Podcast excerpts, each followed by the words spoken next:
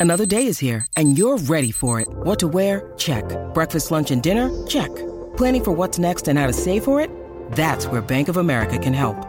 For your financial to-dos, Bank of America has experts ready to help get you closer to your goals. Get started at one of our local financial centers or 24-7 in our mobile banking app. Find a location near you at bankofamerica.com slash talk to us. What would you like the power to do? Mobile banking requires downloading the app and is only available for select devices. Message and data rates may apply. Bank of America and a member FDIC. When you need mealtime inspiration, it's worth shopping Kroger, where you'll find over 30,000 mouthwatering choices that excite your inner foodie. And no matter what tasty choice you make, you'll enjoy our everyday low prices, plus extra ways to save, like digital coupons worth over $600 each week. You can also save up to $1 off per gallon at the pump with fuel points. More savings and more inspiring flavors make shopping Kroger worth it every time. Kroger, fresh for everyone. Fuel restrictions apply.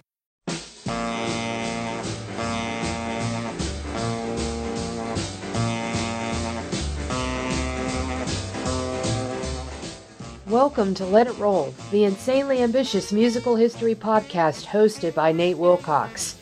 We've covered the early history of rock and roll, country music in the 20th century, the rise of hip hop, disco, and electronic dance music, and now heavy metal. Stay tuned for our histories of Broadway, opera, punk rock, jazz, blues, and gospel. Follow the Let It Roll podcast on Twitter at Let It Rollcast and check out our website at letitrollpodcast.com. Let It Roll is a Pantheon podcast, and you can listen to more great podcasts at www.pantheonpodcasts.com. Today, Nate welcomes back Peter Ames Carlin to discuss folk rock and singer-songwriter star Paul Simon. Email us at letitrollpodcast at gmail.com. Pop in those earbuds and enjoy.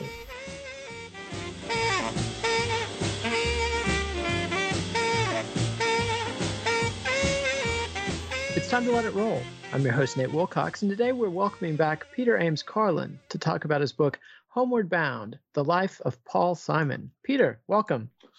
Uh, it's nice to be here. Thanks for having me. Sure. This is a big one for me. My mom had maybe seven, eight tracks in her Buick Riviera when I was a kid, and three of them were Simon and Garfunkel. So this is this is really close to my heart here. But a, a lot of mixed feelings because Paul's kind of done the Chevy Chase thing.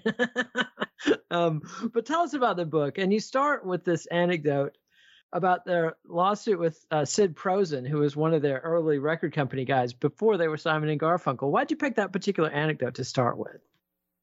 Well, to me, one of the most interesting things about Paul Simon's work, I mean, in his extremely long career, is the sort of shape shifting that he's done over the years. I mean, starting as you know a, t- a pop teen idol, you know, with Artie Garfunkel when they called themselves Tom and Jerry, and their first hit in 1957 was called "Hey Schoolgirl." You know, I mean, very very much out of the Brill Building sort of pop rock uh, model, you know, for the for the mid '50s, um, and they, you know, he tried to score a lot of other hits, sort of in that same kind of uh, pop mill fashion.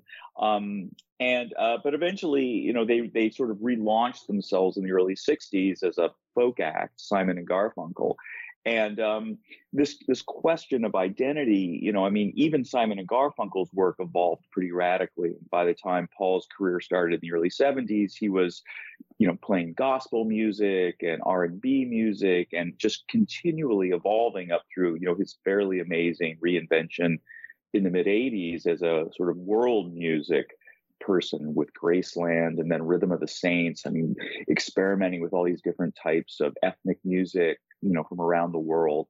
Um, and it, it what brought it brought to mind for me was the whole idea of cultural assimilation, especially you know in the United States, but particularly among immigrants and the Jewish immigrants like Paul Simon's family and Artie Garfunkel's family and even my family. I mean, a lot of families. I mean, almost everyone's family has has evolved from you know come from somewhere else um, to be in the new world, to be in the United States, and taken on different elements of the local culture, um, you know, and gone through that sort of melting pot process of remaking yourself as an American. And this idea of reinvention and the sort of flexibility of identity has been such a big part of, of Paul's work and so so central to uh, kind of the vitality of his music and the ongoing vitality um, that this idea of you know what happened in 1967 with Sid Prosen is that he took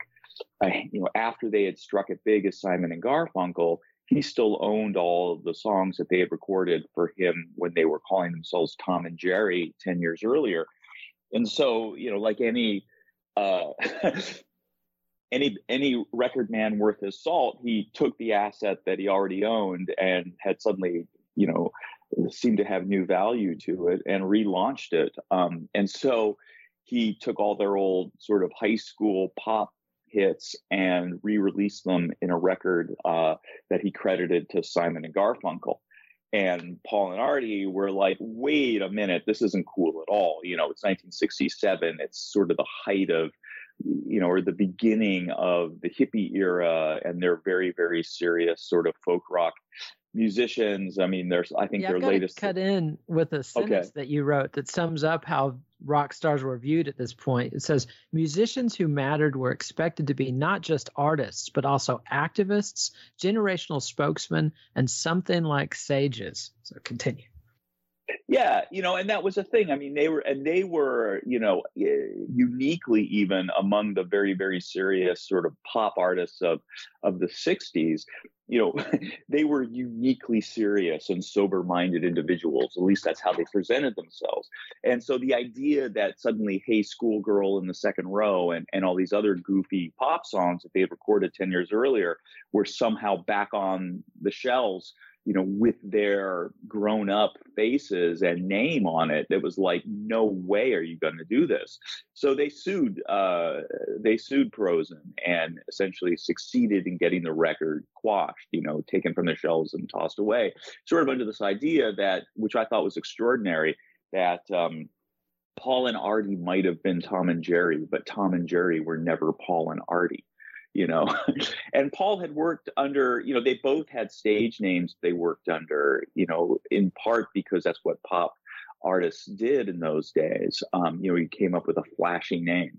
Um, and also i think that that that came again from the sort of tradition you know in the jewish community and elsewhere of taking you know if you really wanted to make it big in america you took your you know your your ethnic name and you retooled it smoothed it down for american purposes. So the idea you know how could there possibly be a pop star named you know uh, artie garfunkel or paul simon you know too jewish too ethnic and um, you know paul's dad had been a professional musician and and instead of working under his actual name of lewis simon he was lee sims and spent his entire music career as Lee Sims. And people almost had, you know, alter egos, you know, these public figures that were entirely different creatures than who they knew themselves to be.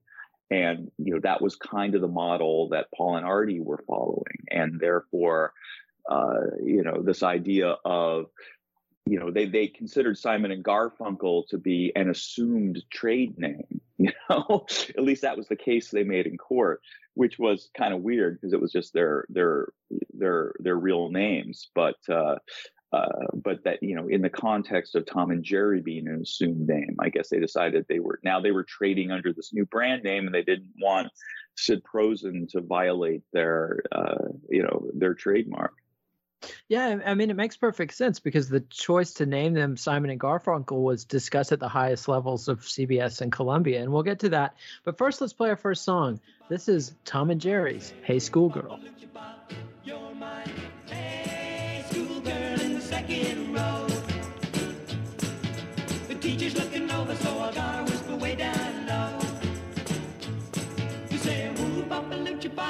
Let's meet at the school after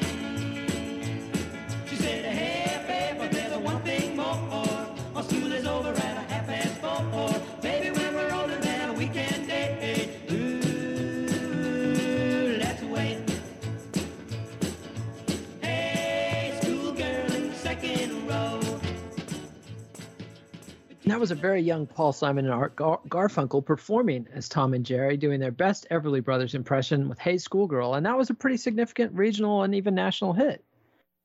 Yeah, it was. You know, I mean, and for a couple of kids who were just, you know, sophomores, juniors in high school, um, it was a, a very, very heady experience. I mean, these were they were, you know, they were rock and roll crazy, like like you know uh, most kids in in the mid uh, 1950s, but but also very musically talented. And with Paul's dad working uh, as a professional musician, he was a bass player, sort of a session man mostly, who had his own jazz band, again, working under the name Lee Sims. But so Paul was aware of how the industry worked. And so for him, pop stardom wasn't just an abstraction. This was something that actually happened, you know, to people that his dad and he, by extension, knew. You know, I mean, they knew exact, he knew, had a really good idea of what it took to take your dream of being a pop star and turning it into something like a career or at least a, a career opportunity. You know, he sort of understood the mechanics of it. And so he and Artie would get together in the afternoons after school and sing together. You know, they, they met in school and and Paul was, you know, the first time he really, uh, you know, as a fourth grader, the first time that he really became aware of Artie was when Artie stood up to sing at an assembly at school. And he had that beautiful, sort of bell clear voice and all the confidence in the world to stand up in front of, you know, hundreds of his peers and belt out this Nat King Cole song, which Paul thought was just extraordinary. And he wanted a piece of that. And so he eventually connected with Artie and they, you know, their sort of mutual love of music and the fact that they lived only a few blocks apart from each other in Kew Gardens Hills and Queens and New York City. Um, you know, they they spent all this time just you know obsessing over how they were going to be able to string their voices together and singing other songs and trying to write their own songs. And after several tries, they came up with "Hey Schoolgirl." And uh, Sid Prosen, this fellow who was a producer and record, you know, publisher and record company owner and you know all those things in New York overheard them while they were recording a demo and was like whoa whoa whoa whoa I want to sign you guys and uh, so he signed them to a deal and and uh, Paul's father uh, helped negotiate the deal with uh, Sid Prosen's record company and um, and managed to write into the deal not only a uh, a solo uh, deal for his dance band, you know, excuse me, a, a, deal for his his the Lee Sims Orchestra to, re, to record for Sid Prosen's label, but also that Paul would could also record as a solo artist, which was not something that they mentioned to the Garfunkels when they presented them with this completed contract. And therein lies, you know, the the, the roots of the original sin in the Simon and Garfunkel disagreement. Absolutely. And I want to clarify for the listeners, I'm going to focus on the early part of the career. Your book covers his whole life really well, but this particular melange of influences on Paul Simon was something I didn't understand until I read your book. I mean, he's a combination of Everly Brothers obsessive, you know, also into Buddy Holly and Elvis and that first wave of rock and rollers, very into doo wop from the Crows on. Also 50s pop. He mentions Patti Page. I Went to Your Wedding is one of his favorite early songs. But then he's in the Brill building throughout this whole period between Tom and Jerry and Simon and Garfunkel, cutting records on the weekends, doing demos. Um, he and Carole King have a demo cutting service together that's separate from her part, songwriting partnership with Gary Goffin and separate from Paul's stuff. And then they get into this pop folk period, you know, the Kingston Trio and the Limeliters and all these kind of acts were so big at that time. And, you know, they, Simon and Garfunkel get back together after their first acrimonious split and try to make it in New York with that, but that doesn't quite work. Even gets on Columbia. Then he goes to England and brings in, you know, these influences like Davy Graham and Bert Jansch, this kind of guitar playing that, I mean, ages ahead of American folkies as far as bringing in that British folk influence, which is a very different scene from the American scene. So um, that's what I want to cover is this journey to Simon and Garfunkel that, that they undertook. And in the opening chapter, you also mentioned this um, this period where he had had a uh, a writer's block throughout. You know, there's no Simon and Garfunkel album from 1967. They're, they're huge in 65, huge in 66, and then gone in 67. And, and that's because he had this writer's block. And he comes out of it with the song Faking It. And this was a song I've heard a million times. And I never once thought what the lyrics, I have the tailor's face and hands meant. What did that mean?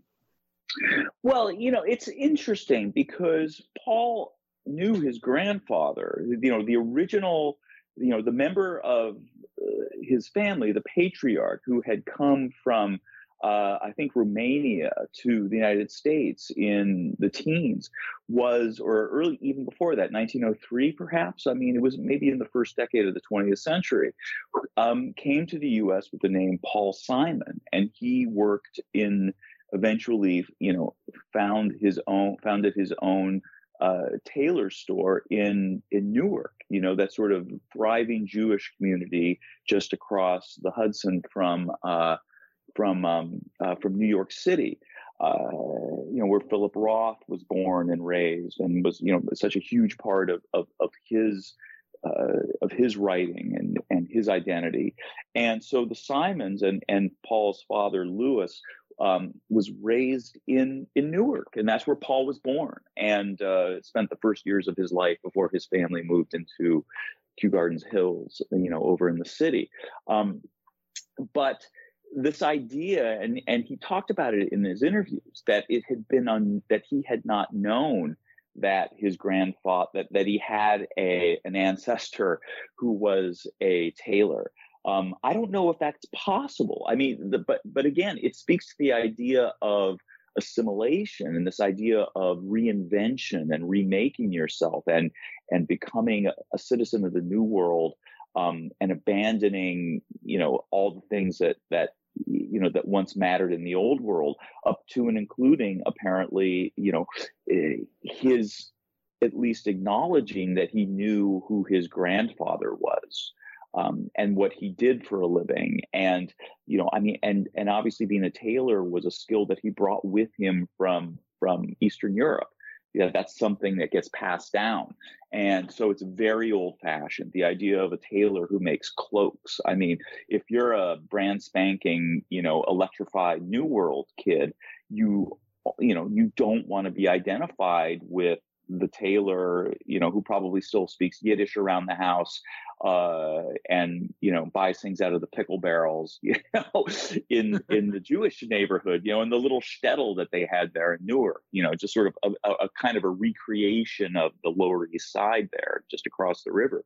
Um, and so when Paul was, you know, giving interviews and discussing the song in 1967, he said, you know, I, that that that line came to me and then I was completely knocked out to discover that I had an ancestor named Paul Simon who was a tailor. Like, what a weird coincidence, you know, what a sort of moment of spiritual transcendence.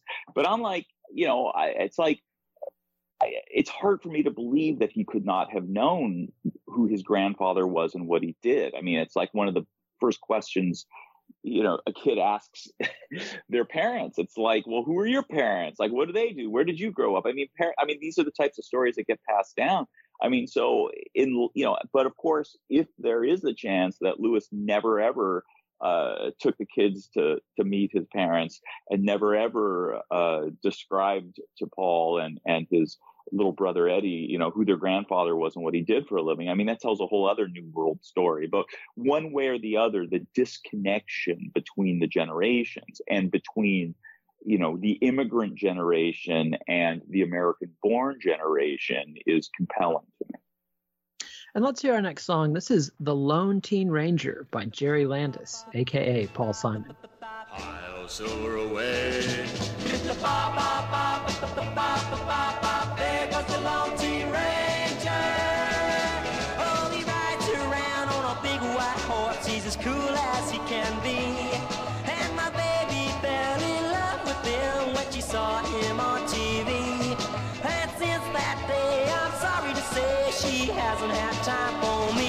Cause he goes bang, bang.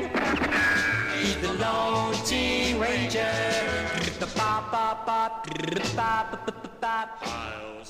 Away.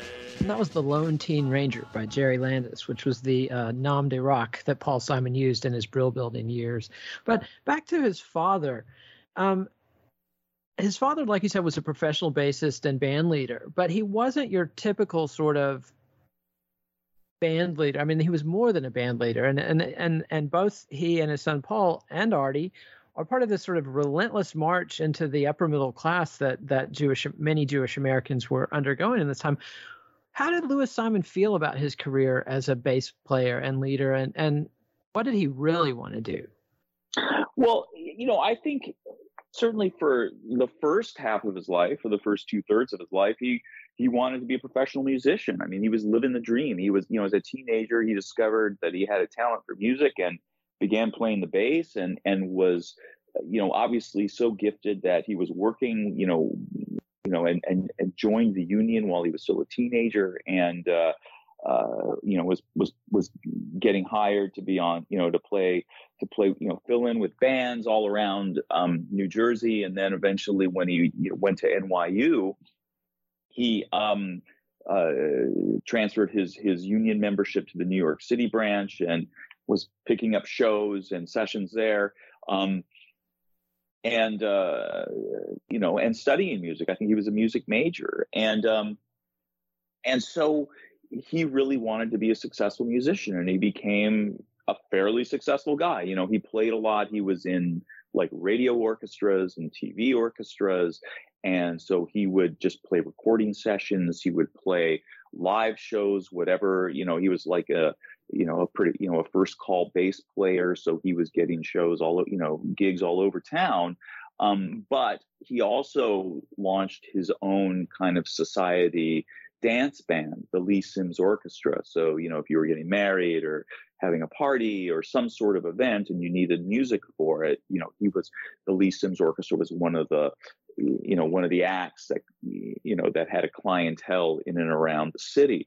Um, but he would also write original songs and try to sell those and and just wasn't you know he was gifted but you know some people are pretty gifted and then some people are paul simon and he was not he didn't have enough talent to launch the kind of showbiz you know, major success career that he wanted to have. And I think also probably he was tired of working at night. He was tired of probably, you know, the lack of, of consistency in music and decided he wanted to get into education and went to graduate school and got a master's uh, and then eventually I, I think possibly a, a PhD um, in education and began and he taught high school for a while in New York City uh, and then eventually was a lecturer at I believe New York University.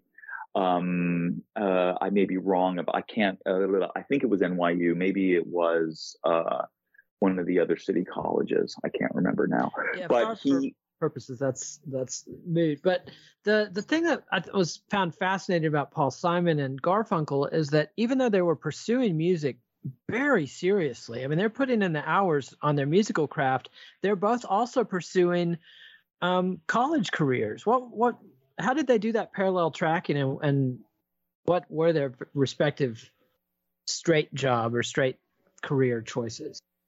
Even in the midst of success with um, Tom and Jerry in the interviews that they were giving, they were saying, well, you know, we're only going to do this for a few months because we're both going to college in the fall.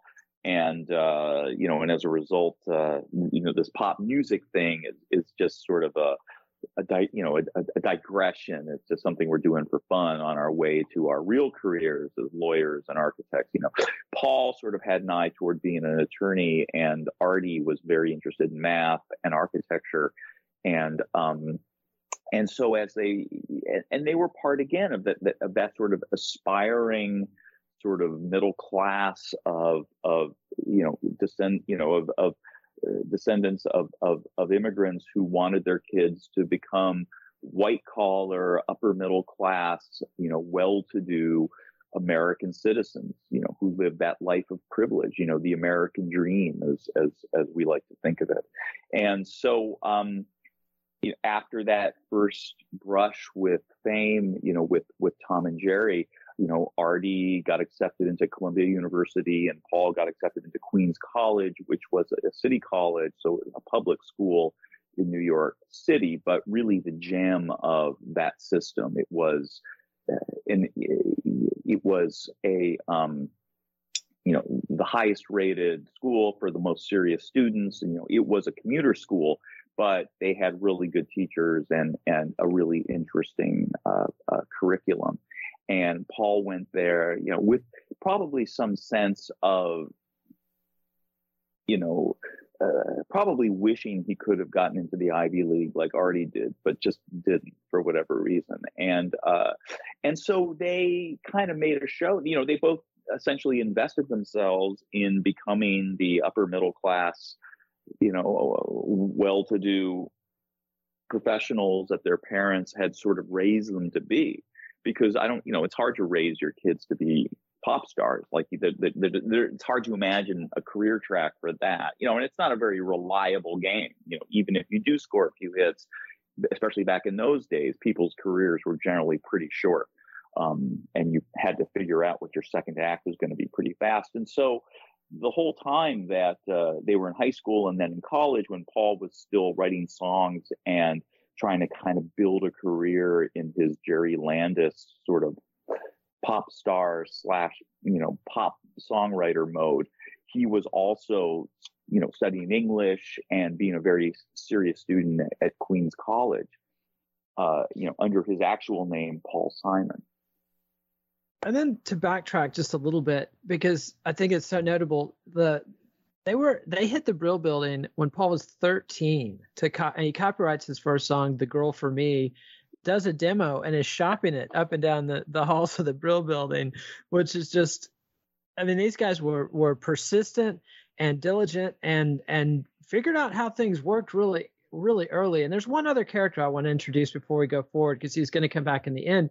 And this is this guy. I'm not sure I know how to pronounce his last name right, but it's Charlie Merenstein of Apollo Records. Now I've come across Apollo Records on the Mahalia Jackson uh, episode I'm working on, and you know that's what they're best known for is is Mahalia, but a ton of gospel and jazz, did Dizzy Gillespie records and stuff. What was his relationship with Charlie Merenstein, and and how did Charlie help him in this period? It was a very fortuitous coincidence. Paul was playing baseball as a you know ten year old or eleven year old, and he happened upon this father and son um, who were playing catch. And, you know, Paul didn't get to spend a lot of casual hours just tossing the ball with his dad because his dad worked in the afternoons and the evenings. That's, you know, how the music industry, you know, that's when the music industry runs. It's not really a nine to five type of gig. And so when Paul had slack time, uh, you know, baseball throwing time, you know, more often than not, his dad wasn't around. And so he came across his father and son and the Merensteins, um, yeah, you know, it was a very, very interesting family. And Charlie was an interesting guy and a very good athlete and a very good uh, coach.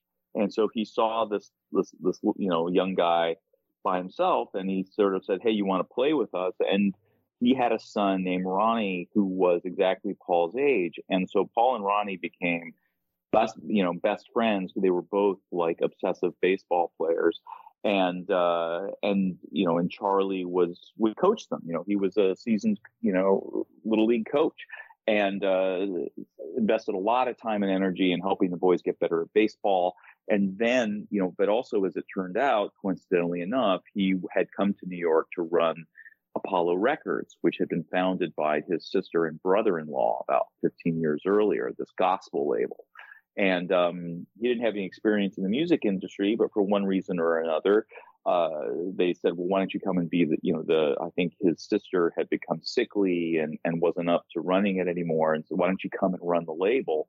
Which he did, and uh, so when Paul was beginning to develop this, you know, this passion and this desire to make it in the music industry, not only did he have his dad helping you know, to show him the ropes, but he also had Charlie Merenstein who ran a record label and had songwriting credits through, you know, one way or the other and, and knew how all of this stuff worked and was really hooked up and had friends who ran small record labels all around, um, you know, uh, the, the, you know, Midtown, the west side of Midtown, which is where the industry was based at the time in New York City.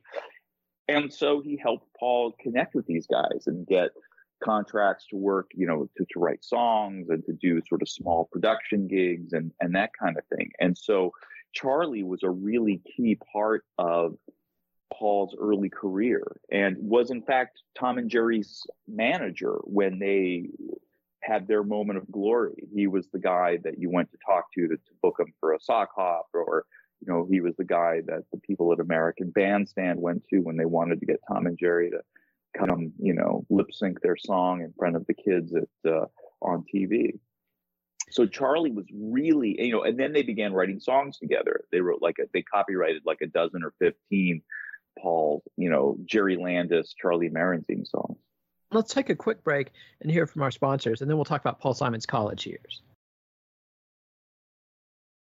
There's a couple of images from the Tom and Jerry uh, era. I just have to get out. One is one is the picture of young Paul and Artie in the dressing room at American Bandstand with Jerry Lee Lewis at the peak of his incandescent powers. So I just had to get that visual out there. And then the punt, the end of the story is that you know they have their run, they have their hit single, they do American Bandstand, they play sock hops, they're kind of local stars, they do a little bit of touring, but then the follow ups stiff and they get dropped. They ultimately have to sue Prosen for royalties. They get fifteen hundred to split. Paul Simon buys an Impala, a Chevy Impala, which promptly burns up on the road. So that's just a perfect sort of summary of here's the material rewards of your hit single, nothing. Um, but then he goes on to college. What's his next step, and and how's his musical development go through? These are the Jerry Landis years, but he also gets, you know, uh, puts himself out there as a manager, and for a while he's he's running this uh, Tico and the Triumphs, which is kind of a sub Dion and the Belmonts kind of group.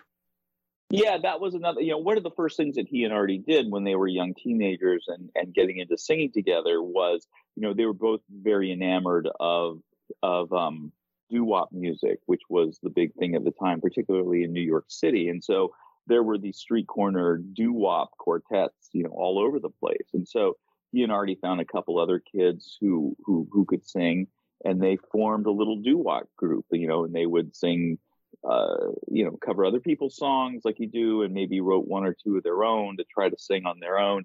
Um, and so then eventually they lost the other two kids, and it was just Paul and Artie and Tom and you know, and then became Tom and Jerry. And um, but at the same time, you know, Jer- you know, Paul had again written into that contract with Prosen's company this idea that he could also record on his own, you know, as either as Jerry Landis um, or under another pseudonym, which which Prosen invented for him, which was this one song uh, that was credited to True Taylor, um, which he did secretly and without Artie's knowledge, which led to their first feud and and the years that they spent not working together in the uh, the late 50s to early 60s um, though they were a lot more in touch than they ever you know than they would admit later.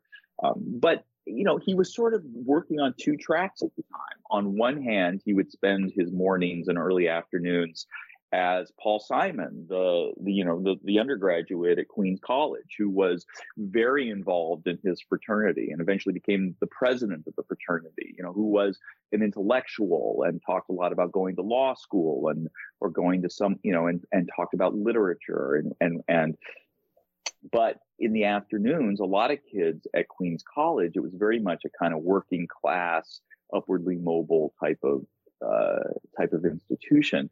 Um, uh, a lot of these kids had jobs after school, and they'd go work in a shoe store, or you know, wait tables somewhere, or do the usual stuff kids do. Paul would jump on uh, the F train and uh, ride it into Midtown and be trying to sell songs or or recording demos. Uh, for small record companies, uh, you know, in the Brill Building or around, you know, Seventh Avenue, all those, you know, all the companies that were stationed in these buildings up and down Seventh Avenue, where uh, uh, uh Tin Pan Alley kind of existed, uh, and he was just trying to be like a, a working songwriter, sort of producer slash kind of remake himself as a kind of younger Sid Prosen you know, having a publishing company, having his own record, you know, trying to have his own record company, and trying to find acts and sign them and write stuff and produce songs for him. Um, you know, and eventually, I, he didn't actually really try to launch his own record company, but he did join a company called a small indie company that was struggling called Amy Records and was their head of A and R, you know, the the artist and repertoire guy for at least a couple months. You know, maybe it was just a fill-in gig or something, but you know, and then he worked for a publishing company and would go around trying to sell their songs to to other, you know, you know, to, to, to managers or producers and for their artists to cover. Um, you know, and, but that was Jerry Landis. And what was compelling to me is, you know, speaking to his college friends, and not all of them even knew that Paul had had this career as Jerry Landis. This one guy who was, you know, who said Paul was his best friend when he was in college. They spent a lot of time together. He was his frat brother, and Paul brought him into the frat and and really helped this guy kind of launch himself in college and you know and into his career you know, when I asked him what he thought about Paul's uh, Jerry Landis era, he said, "Who's Jerry Landis?" He had never heard of him before.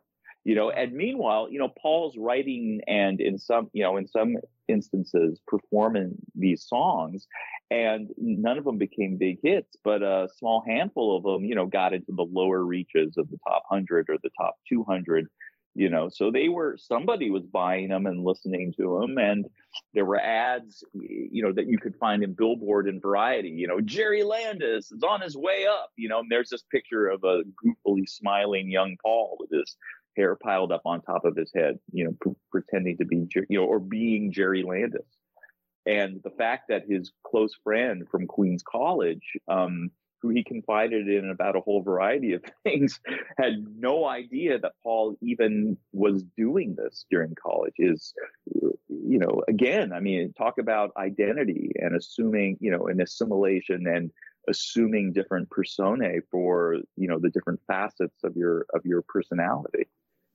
And let's go ahead and hear our next tune. And this is, um, let's see, He Was My Brother by Paul Simon.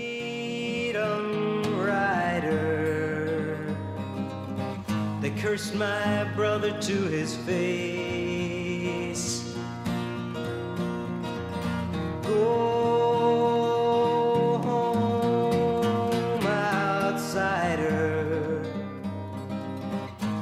Mississippi's gonna be burying place.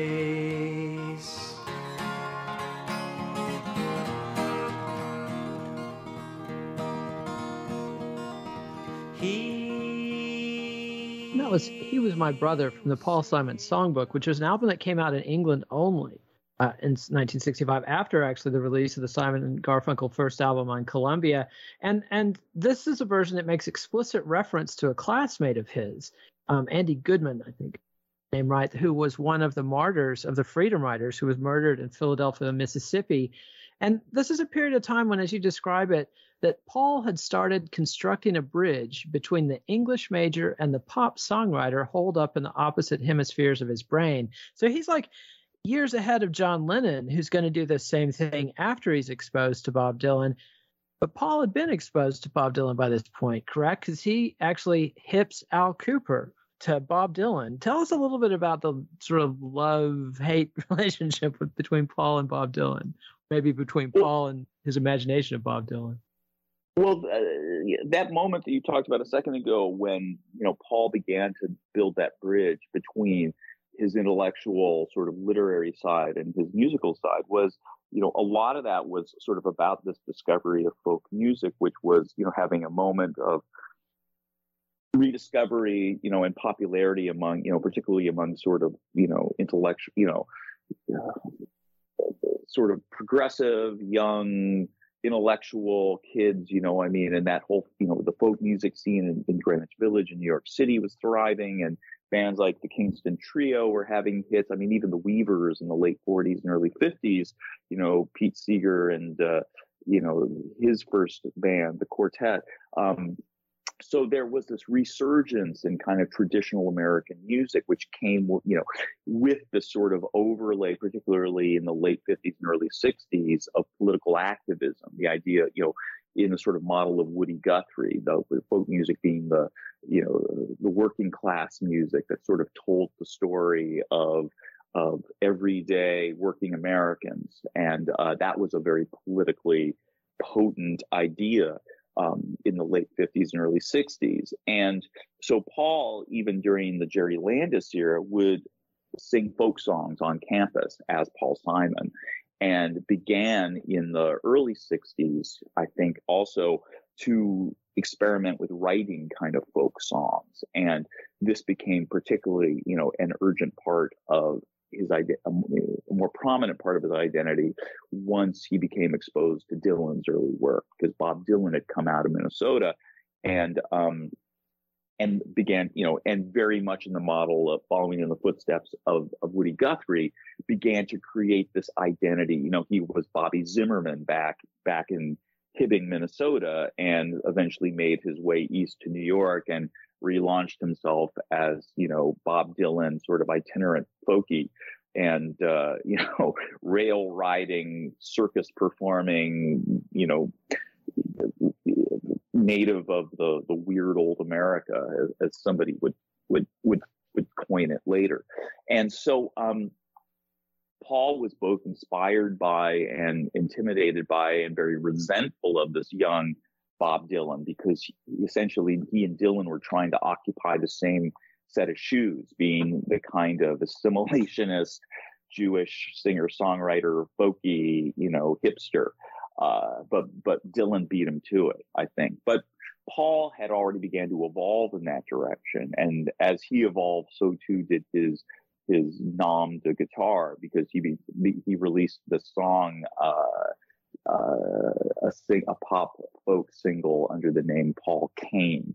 Um, and uh, one of the songs that he wrote early on was the song "He Was My Brother," which was about the civil rights you know, uh, some civil rights martyrs who who end up getting killed by the Klan in uh, in the South, which was something that was happening dismayingly enough.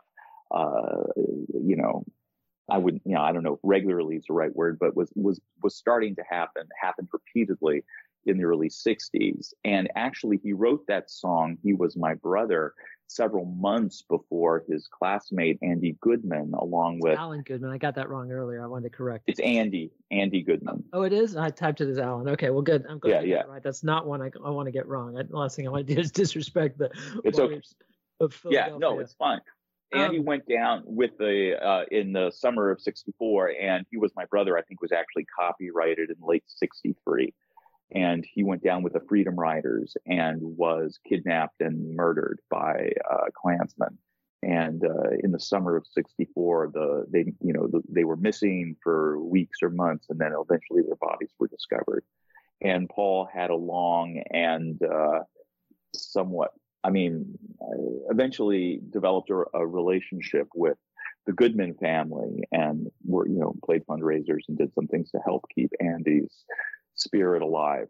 But, um, but it was interesting that, you know, after the, the killings, when that was in the headlines, Paul sort of, uh, re, sort of relaunched He Was My Brother, saying he had written it in response to Andy's death, when actually it was just one of these weird things of anticipating it. And and he and Artie have gotten back together, and they're performing as Kane and Garr, and they're doing the whole circuit: uh, Cafe Wha, the Gaslight, Gerde's Folk City, um, you know, all these famous places. But they never quite fit in with that scene. Why did they not click with the Greenwich Village folk scene? The Greenwich Village scene was very much about you know this idea of being um, working class and being part of. Uh, uh, you know, kind of coming out of the dirt. You know, I mean, Dylan relaunched himself. His, his, you know, his dad uh, owned a, a, furniture company in, uh, you know, a furniture store in Hibbing. I mean, they were middle class, mer- you know, merchant class, you know, uh, a Jewish family up there. And, uh, but when uh, he began to perform as a folkie, you know, he very quickly came up with the pseudonym and this sort of alter ego of Bob Dylan, you know, who is kind of a, you know, a creature of, of the soil. And so um, there was this, you know, and, and, again, there was this longstanding tradition in, uh, uh, you know, in the pop world, definitely of, of, of ditching your your your your ethnic or or boring name and and relaunching yourself as as you know Frankie Avalon. You know, it's not the guy's name actually. You know, and even guys like um, one of the most influential uh, folk musicians uh, now as well as then was Ramblin' Jack Elliott. Um, you know, who who was sort of developed this identity as a kind of itinerant cowboy singer. You know, who had these weird songs about you know roping horses and you know and doing you know roping steer and riding horses and all that stuff. But actually his real name is Elliot Adnopoz and he's the son of a you know a Jewish doctor from Queens which is a lovely you know and wonderful thing to be but but it wasn't actually his his actual identity. And uh you know Dylan uh oddly enough found that hilarious that that Ramblin' Jack was actually Elliot Adnopoz. But what he wasn't telling his friends at the time was that he was actually Bobby Zimmerman. Um, but a lot of, you know, but the thing is, this idea of being um, like legitimacy sort of flowed from the reality of your experience and the extent to which you were projecting your real working, you know, up from the dirt experience in, in, in you know, uh, in in in folk songs um, was key to the identity, you know, of being a successful or legitimate folk performer. And uh, Paul and Artie were just a little too twee. You know, they were they wore their their middle class and intellectual aspirations um, on their sleeves, and that kind of clashed with this more sort of romantic, I sort of rugged uh, folk singer ideal that Dylan had managed to, you know, personify, even given the fact that his background was a lot more like uh, theirs than you know than he admitted. But you know, they wore ties. They were sort of, you know, they kind of bridged the gap between Dylan and that sort of intellectual singer songwriter stuff and the Kingston Trio, who were more of a clean cut sort of showing up on Ed Sullivan show, you know, type of pop folk musicians. But Paul and Artie, you know, they they wanted to have hit songs like like the Kingston Trio, and they had grown up understanding how the industry worked and worked, and knowing that it was a good idea to to take a shower and comb your hair if you were going to, you know, and put on some nice clothes if you were going to perform. You know, whereas Absolutely. Dylan and these other, you know, people that, you know, their performance costume was more rough hewn. It was like work shirts and jeans and, and dirty boots, you know and uh, Paul and Artie didn't take naturally to that, um, and were more probably more politically conservative, you know, certainly more moderate um, than the kind of more lefty, socialist, even borderline communist type of politics that you know animated the the folk music scene in Greenwich Village. Let me jump in and get our last uh, song. This is Bleecker Street by Simon and Garfunkel from their first album, Wednesday Morning at 3 a.m. Fogs rolling in off the East River bank like a shroud. It covers Bleecker Street, fills the alleys where men sleep, hides the shepherd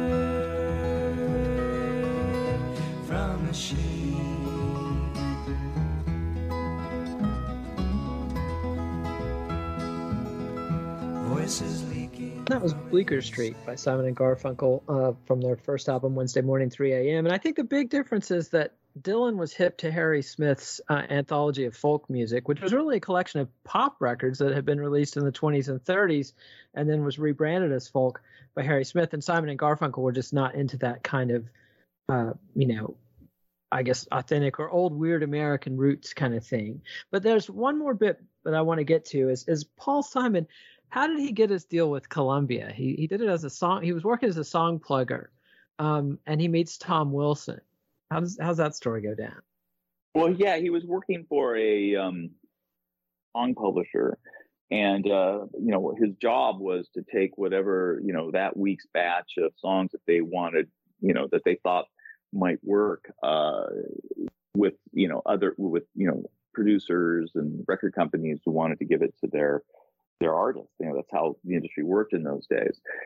And uh, and you were forbidden. The rules forbade you from pitching your own songs, even though a lot of people, you know, who ended up working for them were in fact you know aspiring songwriters just like paul was but paul uh, decided to make his own rules which is what you often have to do in this country if you want to make it and so uh, when he went to columbia to pitch some stuff to tom wilson who was bob dylan's producer um, he brought him Sound of Silence, which was, you know, his his most recent composition.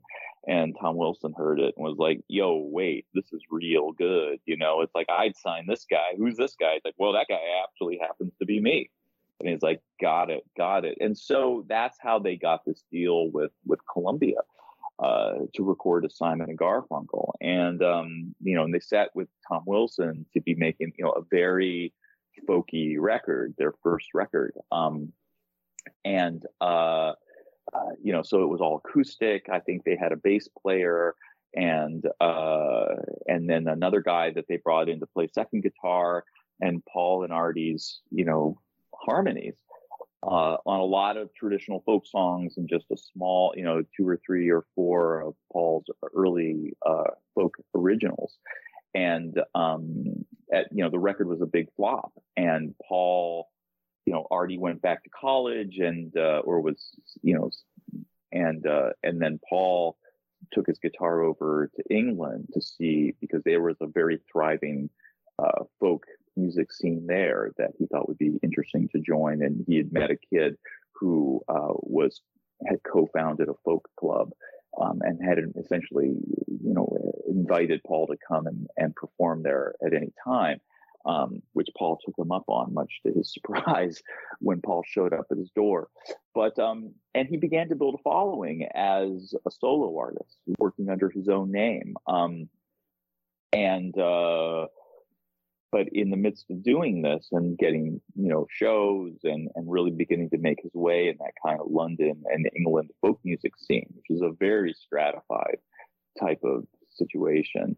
Uh, Tom Wilson, um, sort of taking a lesson from the Byrds' success of you know making turn turn turn and and taking you know basically coming basically splitting the difference between the Beatles and the folk revival and he overdubbed, uh, called in some some electric musicians who had been playing on a Dylan session and overdubbed electric guitar and drums and electric bass onto the original recording of Sound of Silence and released it in uh, the fall of 1965. And it was an immediate uh, smash and began to rocket up the charts and which came to the surprise and at least stated dismay of Paul, the you know the folk singer in the British clubs, who considered himself to be a very very serious folky and didn't want to be confused with a pop star up until suddenly he had a pop hit in America. And as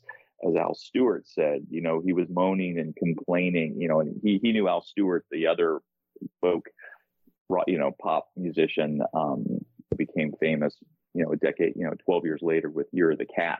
Um, but he uh, he was uh, sharing a flat with Al Stewart and some other people. And when he first got his his, his copy of the electric version of Sound of Silence, he played it with Al Stewart and was just like, "Oh, this is so horrible! I don't want this to happen. I can't believe this is happening." And and you know, it's like they didn't ask me. This is terrible. I just want to be an artist. I just want to be a folk artist. But as Al Stewart said, the next thing he knew, Paul had buggered off for the U.S. and never came back. Uh, you know, that, and therein began, you know, there therein were the seeds of, of Simon and Garfunkel, the pop legends. And and for the last bit I want to cover is he makes a phone call back to his mentor Charlie Merenstein, um, and gets and gets Charlie's take on this whole thing. And then what does he do when he gets back to America? Does Charlie hear from him right away, or? Well, he told he called Charlie, and according, you know, and I heard all this from Charlie's son, um, Ron, who said, uh, you know, the phone, you know, Paul had worked very closely with Charlie during his Jerry Landis years, and Charlie had helped connect him to, you know, the people who brought him in to, you know, to work as a songwriter or to, or to be a kind of a staff producer or, you know, and, and, and helped him, you know, connect him with people and you know got him a lot of breaks. I mean which then of course you know you can open you can crack open a door for somebody but they're going to have to have their own skills to you know to really go inside and make it their own. And of course paul could deliver on on whatever it was that charlie promised to people. And um but when paul was in england and he began to hear that this song was climbing the charts he didn't really know. I mean it was hard for him to tell from all the way across the ocean what was being said to him and whether it was real or not real and so he called Charlie and he said, What's, you know, like, I hear this is a hit. Is this really a hit? And Charlie, you know, who of course was following the industry, was like, Oh, yeah, this is a big hit. And uh, like, you probably want to come back for this. And so um, Paul said, Okay, I'm going to fly in and I will call you the moment I get there. And we'll, you know, you'll help me, you know, maximize whatever's going to happen here because Charlie was the guy, again, who had served as Tom and Jerry's manager when he had that first little brush with success in 1957. And so Charlie was like, sure, okay, cool. I can, you know, I'm up for that. And Paul came back and uh, I think right around the time that uh, Sound of Silence, you know, hit the top of the charts and Billboard.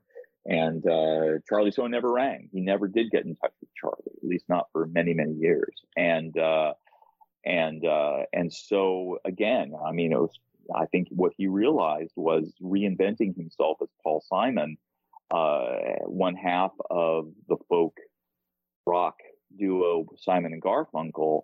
Um, was going to require somebody other than Charlie, you know, someone bigger and more sophisticated than Charlie Merenstein, uh, you know, to, you know, to be their business partner. And uh, they found that guy, you know.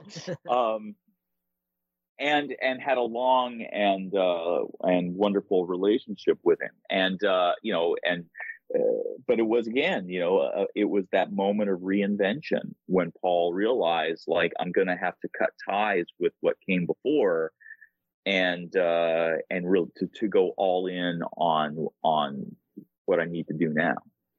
Um, and you know, into this other person I'm going to become. And so instead of you know, once he had been a, a teen idol, then he became, you know, sort of a just a, you know, a show business indie music macher, you know, and then he became a folkie and then he became sort of a British folkie.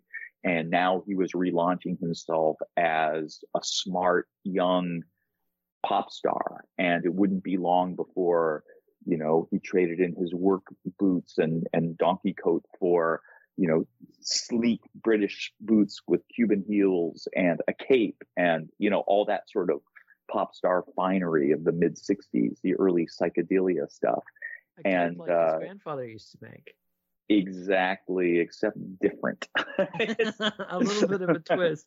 And yeah, there's so much great stuff in the book that we don't have time to cover. The I want to reference just a couple of things. The the work of Simon and Garfunkel as co-producers, particularly with Roy Halee on, on Bookends and and Bridge Over Troubled Water, now I know where that came from, from his apprenticeship of making all these demos in the in the Brill building.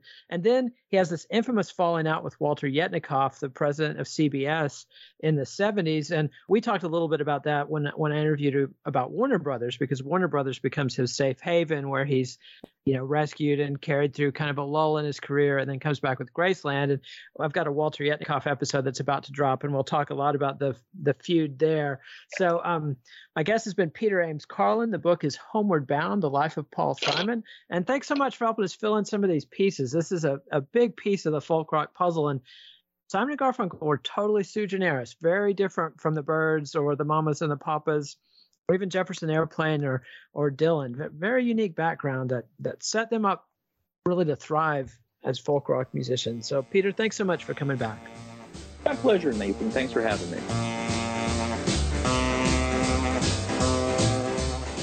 Follow the Let It Roll podcast on Twitter at Let It Rollcast and check out our website at letitrollpodcast.com. Thursday, Nate welcomes Kelefa Sanneh to discuss his book Major Labels A History of Popular Music in Seven Genres. Let It Roll is a Pantheon podcast, and you can listen to more great podcasts at www.pantheonpodcasts.com.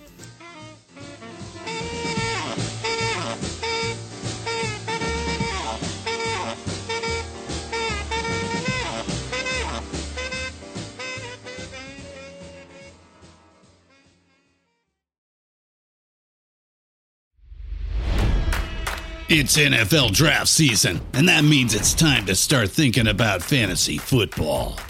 FantasyPoints.com features industry leading experts and prognosticators using proprietary hand charted data to help you score more fantasy points. FantasyPoints.com is the place to go for whatever kind of fantasy football you play. Whether you play fantasy football, daily fantasy sports, or do a little bit of everything, Fantasy Points has the meticulously researched content to guide you to victory.